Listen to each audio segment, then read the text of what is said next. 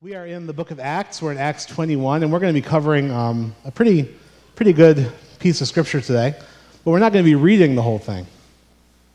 At this point in the, in the narrative, uh, it's, it's pretty much a story about Paul running for his life, more or less, or finding ways to stay alive a little bit longer, because he is being severely uh, persecuted both by his fellow Jews and then by the, by the state, by Rome as well. And we know uh, from history that Paul finishes his earthly ministry in Rome uh, by being put to death for, for Christ, something that he did not shy away from, which we'll see in today's passage. So, as I was praying about uh, the sermon today and thinking about this big section of Scripture, I asked God to kind of show me what, what is the topic from here that we should look at today. And that's kind of how I went about it. And, uh, and it really came down to uh, this idea of calling. And, you know, Paul was someone that was called, and that's what got him through what he went through. I'm going to highlight a few scriptures, a few sections of this story to show you uh, what I mean by that. But as far as calling, if, the, if, any of you know me, you know that this is a big topic for me. So people in the office know that calling is a big topic for me. And I think that biblically, uh, every person is called in two ways. And oftentimes, these, these callings get confused uh, because people usually think of their calling as being their job or something that they do. But biblically, calling starts with who you are. And that's why I call the primary calling that we have in Christ. And this is something that I encourage each of you to meditate on and think about and take away from this service as kind of, a, kind of homework if you haven't already. But our, our primary calling, the first thing that we're called to as Christians, is uh, who does God say we are? Who does God say we are in his powerful word, the Bible? As Christians, that is our primary calling. It's not how do you feel about yourself today? How many people are feeling wicked awesome today? Completely amazing. Some people are, it's fine. That's good, but not all of us are. It's not a question of how are you performing today this week, this month, this year, the last five years, since you, you know, had kids, since your kids left the house. It's not about your performance. It's not, are you doing all or some of the right things in life? Are you nailing this thing? Primary calling is who does God say we are in the scriptures? And everything that we do secondarily to that primary calling flows from those realities of who God says we are. So it's very important that we renew our minds with what the Bible says about who we are in Christ. And this is something Paul was a master of. Especially, we, we went through the book of Ephesians in, in church, and I thought about it this week. And, uh, and Paul, I'll just pull up that scripture. In Ephesians 1 7. Look at how solid this, this teaching is from Paul, talking about who we are in Christ. In him, we have redemption through his blood, the forgiveness of sins in accordance with the riches of God's grace that He lavished on us. The key phrase in that is in Him. In Him, all of these things are a reality. It's not, you know, if you try hard enough, then you will be in Christ. But in Him, we just have redemption through His blood, the forgiveness of our sins. Uh, he made known to us the mystery of His will according to His good pleasure, which He purposed in Christ to be put into effect when times reach their fulfillment, to bring unity to all things in heaven and on earth under Christ in him we were also chosen, having been predestined according to the plan of him who works out everything in conformity with the purpose of his will, in order that we who were the first to put our hope in Christ might be for the praise of his glory. And you also were included in Christ when you heard the message of truth, the gospel of your salvation. When you believed, you were marked in him with the seal, the promised Holy Spirit, who is a deposit guaranteeing our inheritance till the redemption of those who are God's possession to the praise of God's glory. You hear that phrase in him over and over and over again in there. And it goes, it talks about all these blessings that we have in Christ. And at the end it says, He is in him we have this deposit of the Holy Spirit, which is a guarantee of our of our redemption. And, and that question of who we are in God is separate from the question of performance. It's what God says about us. And we have to take time to look at what the Bible says about us because anything, everything that we do in life flows out of that identity we have in God. And if we ever get it twisted, if we ever think that we're defined by our career, by our family or lack of family, by our friends or lack of friends, by our, our accomplishments or lack of accomplishments, whether we define ourselves as a winner or a loser in all these areas, if we ever get twisted and start doing that, we're going to, we're, we're going to crash and burn. We have to start with what God says and go from there. Can we agree with that? It's, it's, it's a big deal. Uh, I love this, uh, this passage from Romans 4. And he, he, says this thing about God. He is the God who gives life to, to the dead and calls into being things that were not. So that's who God is. And through God's powerful word, it's, it's a much stronger, louder voice than any of the things we put on ourselves or other people put on us. And God calls these things out of us as we place ourselves in faith in that new identity we have in Christ, that we are new creatures in Him. Uh, years ago, I did um, a little bit of writing about my identity in Christ because I wanted to really uh, solidify these ideas in my own mind and heart of what the Bible says. So um, I kind of took Scripture and I made it personal for me. Isaiah 43, 1 through 3. But now this is what the Lord says He, he who created you, Nathan, He who formed you. Do not fear, for I have redeemed you. I have summoned you by name. You are mine. When you pass through the waters, I will be with you. When you pass through the rivers, they will not sweep over you. When you walk through the fire, you will not be burned. The flames will not set you ablaze. For I am the Lord your God, the Holy One of Israel, your Savior. God called me by his grace, Galatians 1:15, and redeemed me from a place of death Psalm 49:15, and set his favor and anointing on my life, 1 John 2:27. God has redeemed my life from the pit and crowned me with his love and compassion, Psalm 103:4. I've not only believed these truths abstractly, but have experienced them. I've accepted by faith that God loves me dearly as his son, 1 John 3:1, and I'm convinced of his great faithfulness to me in life despite my unfaithfulness to him at times. 2 Timothy 2:13. That his gifts, call and favor are irrevocable. Romans 11:29. I love God and have experienced his redemption from all the foolish mistakes I've made and continue to make as I move along in my journey. Romans 8:28. This was when I was still making mistakes a while ago. So see what I'm saying here? This is our primary calling. Uh, though I stumble, I am on a trajectory of sanctification and can honestly say that by God's grace and strength, I've slowly and intentionally progressed towards the prize which God has called me heavenward. Um, I will continue walking this path until the day I meet him face to face and know even as I'm fully known by him.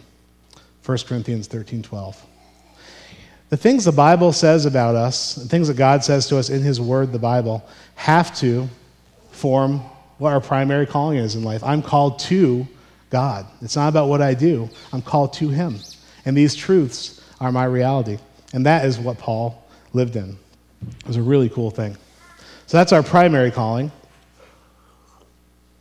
And I really encourage you, even like to go even on to something like Google and type out verses about our identity in Christ. I have a chapter in a book that is excellent about who we are in God, and I will send that to you. But it's so important that we personalize our identity in God and let everything else flow from that and not get it twisted. So once, once we've done that, we, we get to this, this secondary calling. And this is what people usually think of when they think of primary calling.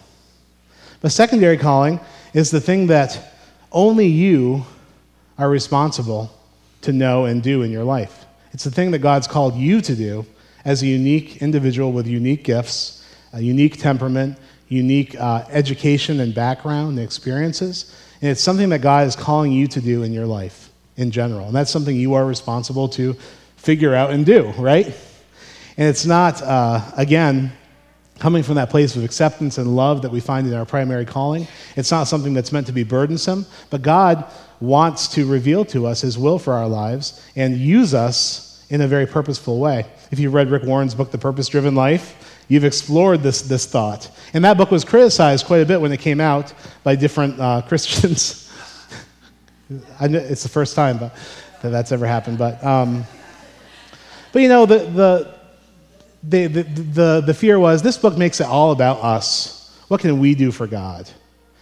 And I understand that uh, we shouldn't let anything fall too much on us and what, and what we do. But the truth is that there is truth that God has a purpose for every life that He creates. And God has a unique calling for each of us that we live out in our lives. It's true. It's not all about us, it's all about Him. We are made for His glory, which I think the book actually articulates pretty well. um, man, people can be so critical of different books. But uh, the point is, we've all been made in this kind of unique way. And as I was, was thinking about you know, my secondary calling, after I thought about my primary calling to, to God and in Christ from the Bible, uh, I, was, I, I, began to think about my life and everything I'd been through and what, what I'd done. And, and from working in uh, summer camp, you know, when I was, when I was a teenager, working uh, in a college setting when I was teaching, uh, teaching some college students supplemental instruction while I was still a student at the time, from uh, things I did in the church, from my time working at Dick's Sporting Goods across the street as the maintenance guy, from my time working at Walmart Distribution Center in Johnstown, New York, before I uh, came into the ministry. What has God called me to do that has characterized me every step of the way? Was the question. And God really brought me to a place where I understood, you know, what my calling was. In every, in every one of those contexts, I had, uh, I had been interested and very concerned about the personal and spiritual growth of the people around me. That was something that was a burning passion for me. And not all of you are the same as me. It doesn't need to be your calling, but for me, you know, God really defined my calling as to, uh, to promote personal and spiritual growth for all the people around me, especially those who are suffering. And the time I was working at Walmart, you know, I was able to talk to people, get to know people, lead people to Christ. Um, the time I was working at Dick's Sporting Goods, and even to the present day, even as a pastor, I can still do that, believe it or not. But the point is, this calling, this secondary calling, this kind of mission, is, is something that's very personal. It's something that only I am responsible to fulfill. No one else has to fulfill that for me. It's something I have to understand and go for and, and guide my life in such a way that I do it. And, uh, and depending on the context in which you find yourself, you can be you, you, can make that more effective or less effective, but you try to put yourself in a position to live your calling as much as possible. Uh, one of my most, one, one of the families that inspires me the most, uh, I don't think anyone knows, know, knows them here, but um, even thinking about them just is very touching to me. The, the, uh, my friend's mother is a believer, is a, lo- a lovely, amazing person. Uh, who's, who's one of those people that you just feel like they like me, they accept me, they're making me a cup of coffee, we're going to sit and talk. It's an awesome thing. Very merciful, loving person, right? But her calling is to, um, that she's received from God, is to um, take in hospice kids, you know, kids that are going to die. So over the years, they've just adopted these kids, one after the other. And I got, I got an opportunity to be a part of uh, one of their lives when I was working at Walmart distribution center, and um, little Hopi, but she ended up passing away, and I got to be a part of her funeral and be one of the pallbearers. But she was only nine years old. But, uh, but again, a, a beautiful girl a beautiful family, a beautiful calling that they do. Is that an easy calling? No. But they do it because it's what God's called them to, and they love it. You can suffer greatly doing a calling. Not me, because being a pastor, there's no suffering. It's all just, it's all just a walk in the park here. Uh, it doesn't, there, there's suffering, you might even know that it's not going to be sustainable. Like Paul, you might know you might lose your life at some point doing it. But it's your calling, it's what God's called you to do. And I do believe that everyone, every person, is responsible to first uh, just personalize our identity in Christ and know who they're called to and who they are in Christ, and then to seek Him and say, you know, what, what am I called to do? What am I called to do? Um, and, and to go through a process with God where we seek after Him and say, God, in all of my life, what are you calling me to do? So I can really be fruitful and effective for you. And, you know, at any point in our life, we might not know exactly what that is, um, but we can approximate I think that at this point in my life, I think this is what God's calling me to, and go for it. Uh, Paul is someone who demonstrated a profound ability to stick to his calling despite very difficult circumstances. And that's what I noticed the most in these uh, three chapters of Scripture. Uh, and again, this is Paul. Paul is spending a lot of time sort of running for his life uh, in a way. And you see, he's arrested, he's set free, he's brought before the Sanhedrin, there's a plot to kill him. It's just cycling through at this point, happening over and over again. But there's some really interesting things in here that show just what a sense of calling he had and even what his calling was. So, the first part of this I want to bring uh, attention to is chapter 21, verse 4. It says, We saw out the disciples there and stayed with them seven days. Through the Spirit, they urged Paul not to go to Jerusalem. When it was time to leave, we left and continued on our way. This is a very curious passage. Uh, we sought out the disciples. Luke is, is, is at this point including himself in the story. He's saying, I was there. And if Luke was there, chances are there were other close associates of Paul there with them as well. So, Paul, his closest associates, including Dr. Luke, who wrote this book, and uh, they, they found these disciples and stayed with them. And through the Spirit, they urged Paul not to go to Jerusalem. So these are people that they, they received a prophetic insight. And Paul had, had received prophecies before from people along the way and received them and followed them. He'd done that. So it's not like he didn't think they were hearing from God, uh, but, but uh, through the Spirit, they urged Paul not to go to Jerusalem. And then verse 5 is kind of funny. And when it was time to leave, we left and continued on our way. Apparently, they took the, Paul took the warning into consideration and he kept moving. Uh, what, what I really felt was very impactful about that is that he was so sure of what he was doing that even with a warning like that, he kept moving in his calling.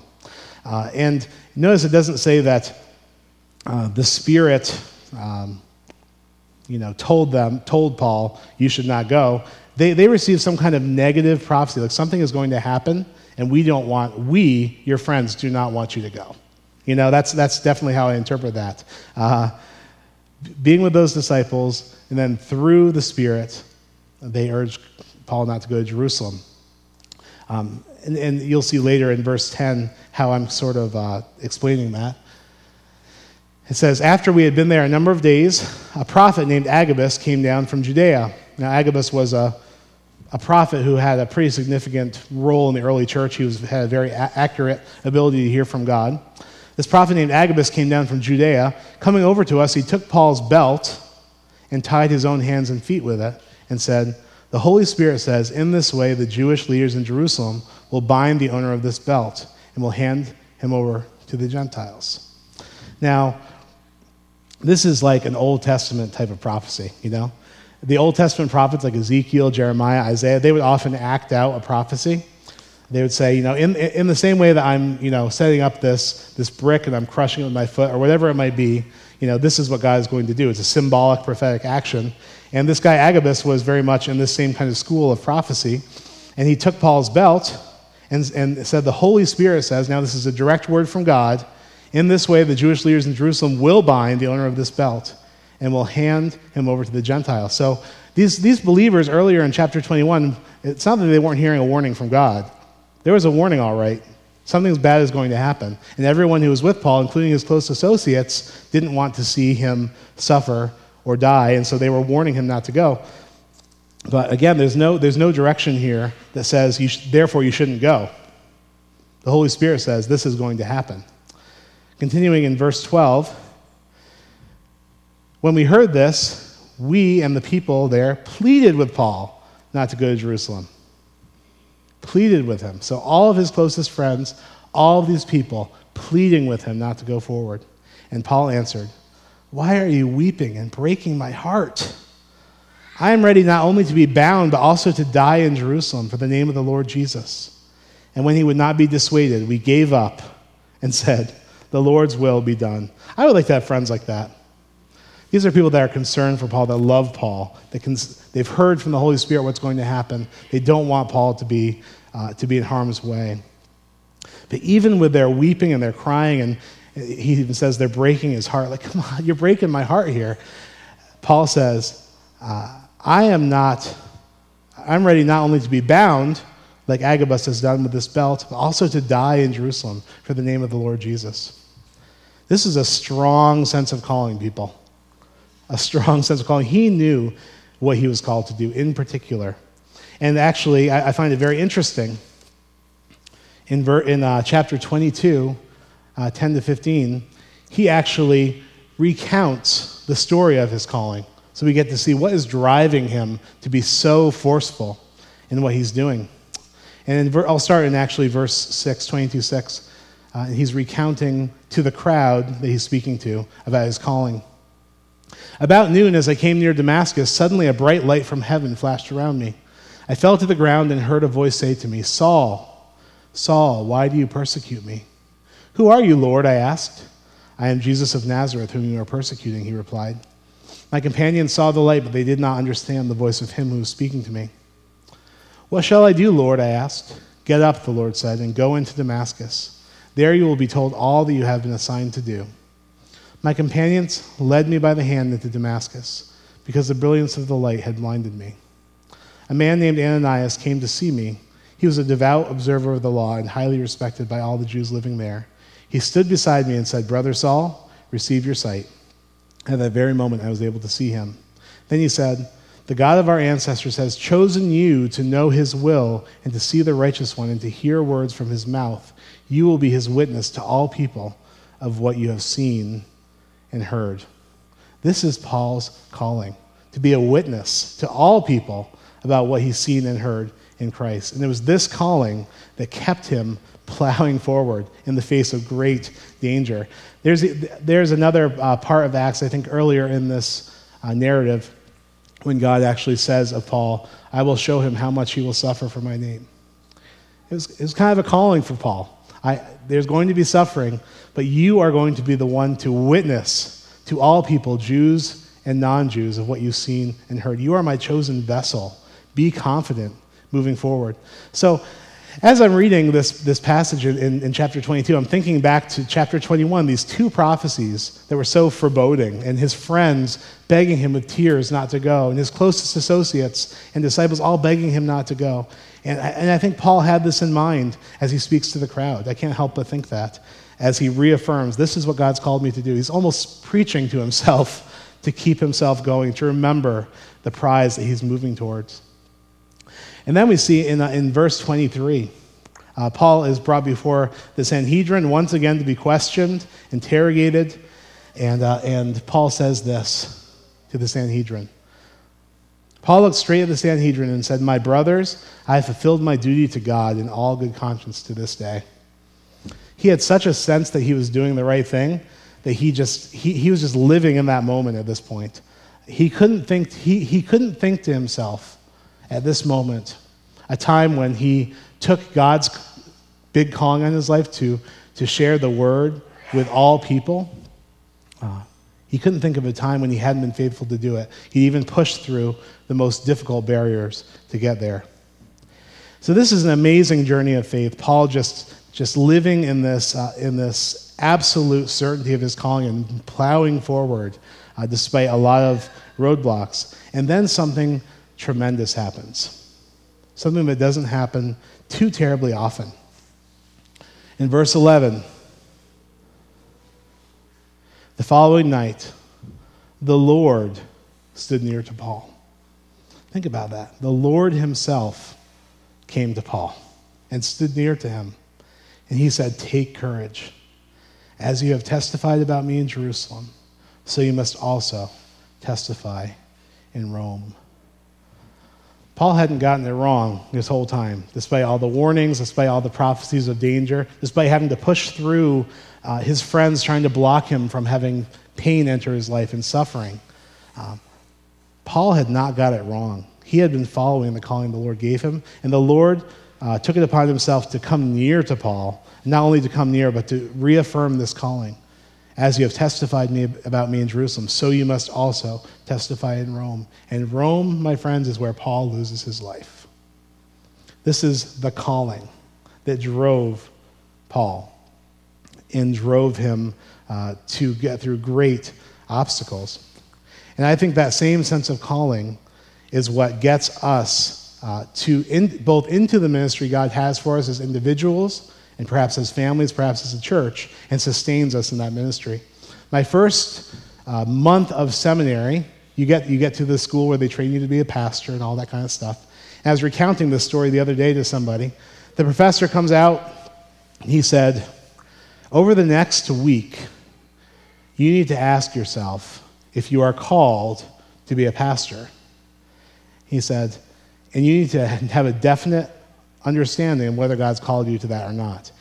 If it's just something you want to do or something you think you'd be good at and you're just going into it, then you shouldn't, you shouldn't be doing it. So I want you to drop out of seminary if you don't feel that sense of calling. He was that stalwart in that. And that was a little jarring for me, you know? I really had to do some soul searching and ask God, you know, looking at my history, looking at my past, looking at all I've been through, is this what you're calling me to? And the answer was, for me, was yes. But that sense of call is so important because when you lose or forget your calling, when things get difficult, you fall apart, right? But when you know your calling, you know what God's called you to do in life, you can get through anything. And eventually, Christ Himself will affirm to you that you are on the right path despite all of the, the, the pain and suffering and danger you're into. So, this morning, as the worship team comes, uh, we're going to be singing the song Jesus, All for Jesus, one of our favorites. And I want you to think about uh, first your primary calling. What has God, what, who am I in Christ? My primary calling is to God. Who am I? Who does the Bible say I am?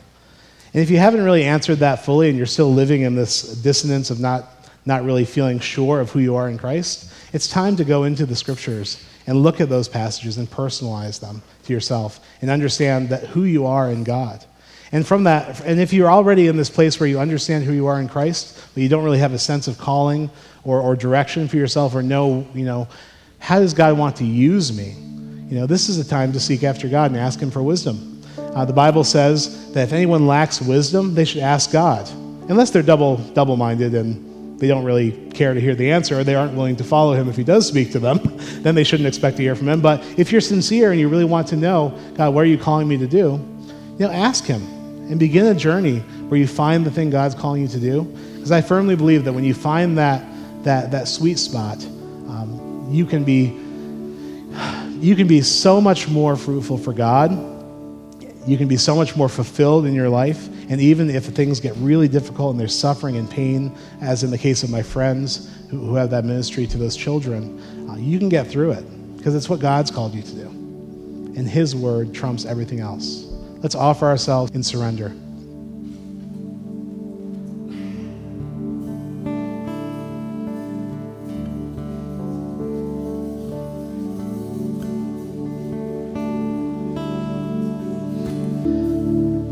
Heavenly Father, each of us is so thankful that we've been called to you, um, called by name, that we've been forgiven of our sins, that we've been redeemed and made new creation in Christ,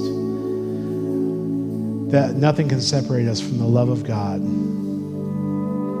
We offer ourselves once again to you, God, recognizing that you pursued us first. And I pray that for every person here, that you would give us a renewed sense of purpose as we hear from your Holy Spirit as we seek your face and, and really find that place where you've called us to serve and to minister uh, so we can maximize uh, our, our effectiveness for your kingdom. To use the gifts that you've given us wisely and to multiply the investment you've made in us for the blessing of others and for the expansion of your kingdom. We praise your name. We thank you for this opportunity to draw near to you. Uh, let us hear your voice today and this week. In Jesus' name I pray. Amen. Amen. Getting started, class, in the room right there after service. Uh, for the rest of you folks, you are dispersed. Go and be the church.